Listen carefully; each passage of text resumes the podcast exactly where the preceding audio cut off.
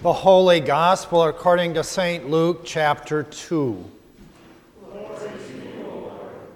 In those days, a decree went out from Emperor Augustus that all the world should be registered. This was the first registration and was taken while Quirinius was governor of Syria.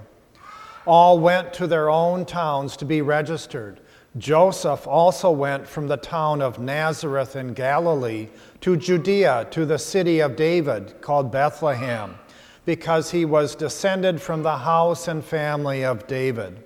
He went to be registered with Mary, to whom he was engaged and who was expecting a child. While they were there, the time came for her to deliver her child, and she gave birth to her firstborn son and wrapped him in bands of cloth and laid him in a manger, because there was no room for them in the inn. And in that region there were shepherds living in the fields, keeping watch over their flock by night. And then an angel of the Lord stood before them, and the glory of the Lord shone around them, and they were terrified. But the angel said to them, Do not be afraid. For see, I am bringing you good news of great joy for all the people. To you is born this day in the city of David a Savior, who is the Messiah, the Lord. And this will be a sign for you. You will find a child wrapped in bands of cloth and lying in a manger. And suddenly there was with an angel a multitude of heavenly hosts, praising God and saying,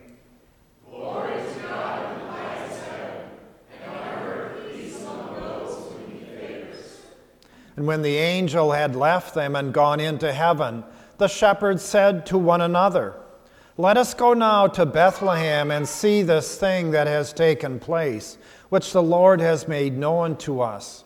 So they went with haste and found Mary and Joseph and the child lying in the manger. And when they saw this, they made known what had been told them about this child. And all who heard it were amazed at what the shepherds told them. But Mary treasured all these words and pondered them in her heart.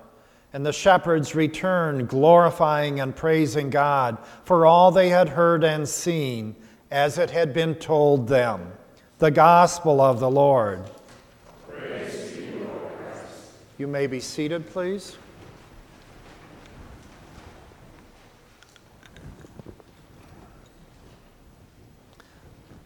Let us pray.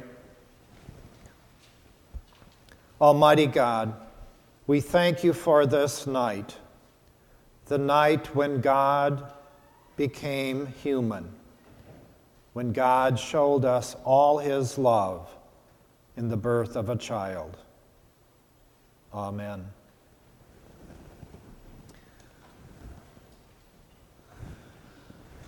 So, after 40 plus years, what does one say about Christmas Eve in a sermon?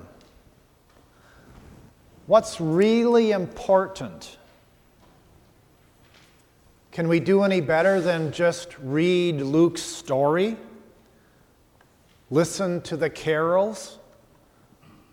Light the candles that fights off the darkness? Celebrate with bread and wine? The incarnate Christ,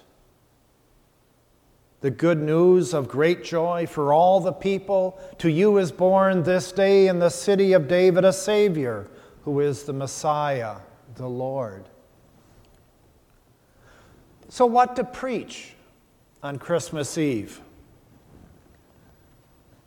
Like most of my sermons, I direct them towards myself and hope you all enjoy what's going on in my head.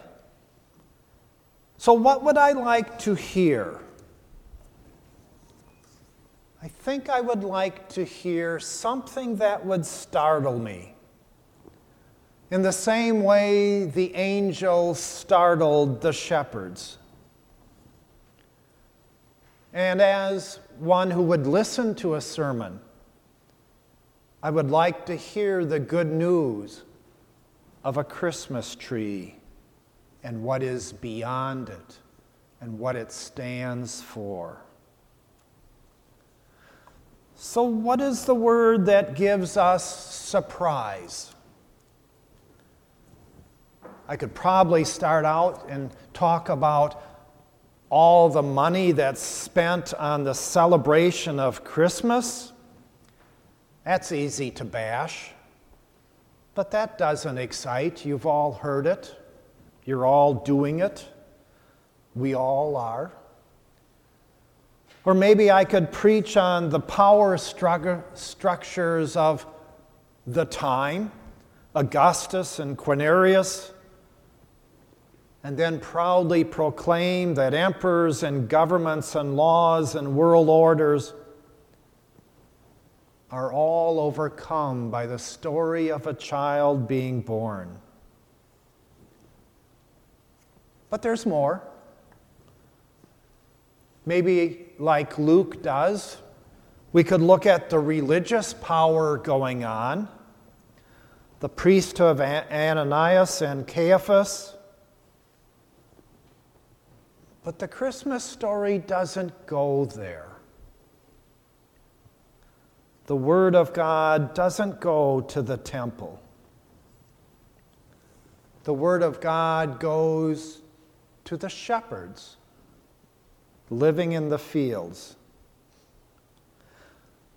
The Word of God came to John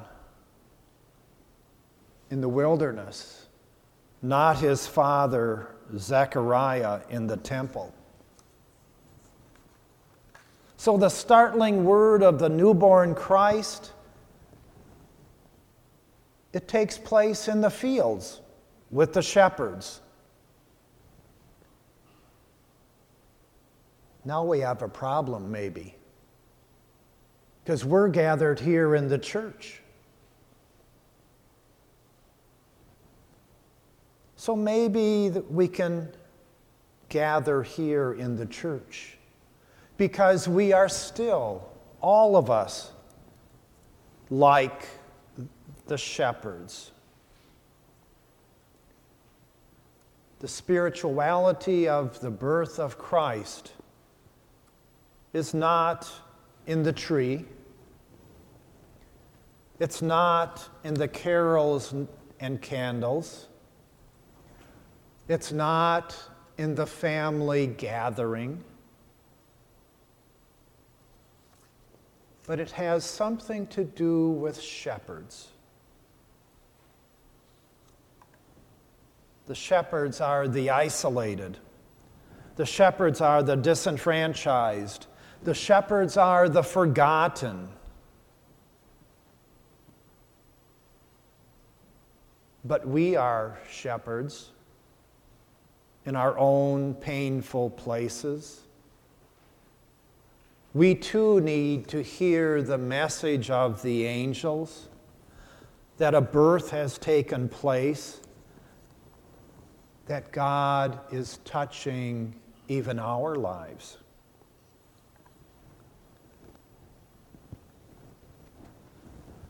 In that region were the shepherds living in the fields, keeping watch over their flock by night. And then an angel of the Lord stood before them, and the glory of the Lord shone round them. Shepherds are outsiders. But shepherds are desperate to hear and receive the Christmas gospel just as we need to hear the Christmas gospel. By the time of Jesus, shepherding had become a profession filled from the bottom up, the bottom rung of social ladder. They were filled by people who couldn't find decent work. Society had them listed as liars and degenerates and thieves. The testimony of a shepherd was not accepted in a court of law. Many towns barred shepherds from coming into the city limits. The religious order, the temple, did not allow sh- shepherds to worship on the Sabbath because they were unclean. And the Pharisees classified them with tax collectors and prostitutes and sinners because of what they did, their vocation. So, the startling word of this Christmas Eve is that God sent angels to the shepherds. I suppose if we spend enough time in the field, I suppose if we are shunned by decent and religious folk, I suppose if we are disappointed by God, I suppose if we are overwhelmed by grief, then the shepherds don't care if they're outsiders.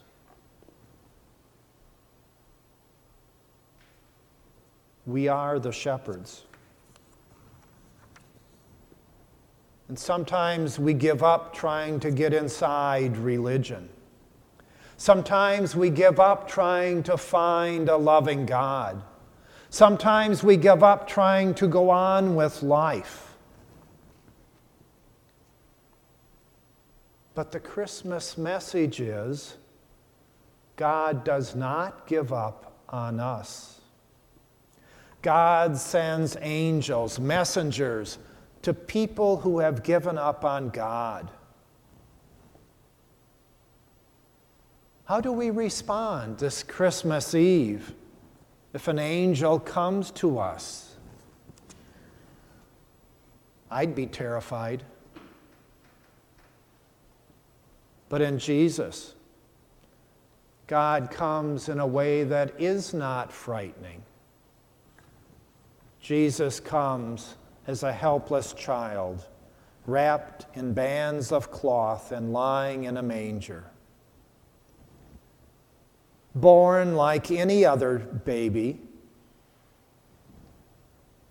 born while on a trip to pay taxes, laid in a feeding trough.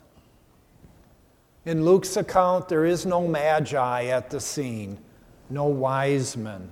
Jesus is born among the lowly and the poor, being counted for taxes. Jesus is born with a family for all those who re- are related to the lineage of David. And so Luke doesn't make a big deal about this birth.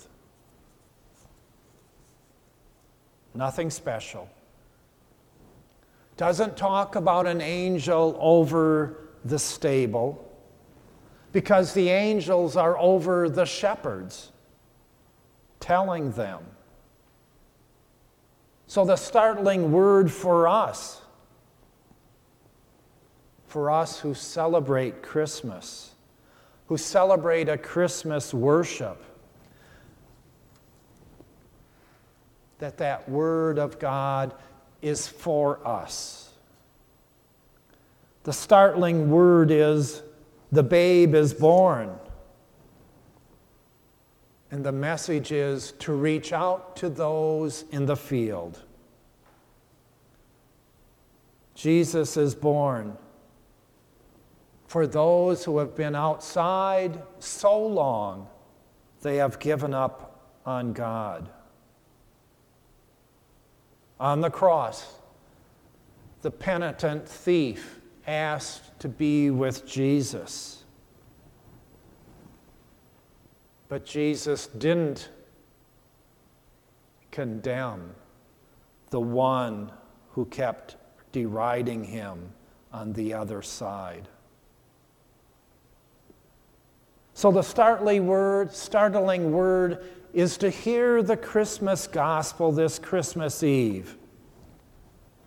To know that we are loved, to know that those who have been outside are loved. I know people who are down and blue this Christmas, and they won't be in worship. And I suspect you know people too who will not come to worship. And yet, God is the one sending angels into their lives with great news of great joy that a child is born among the people who have given up on him. And so we sing joy. And so we sing love to the world.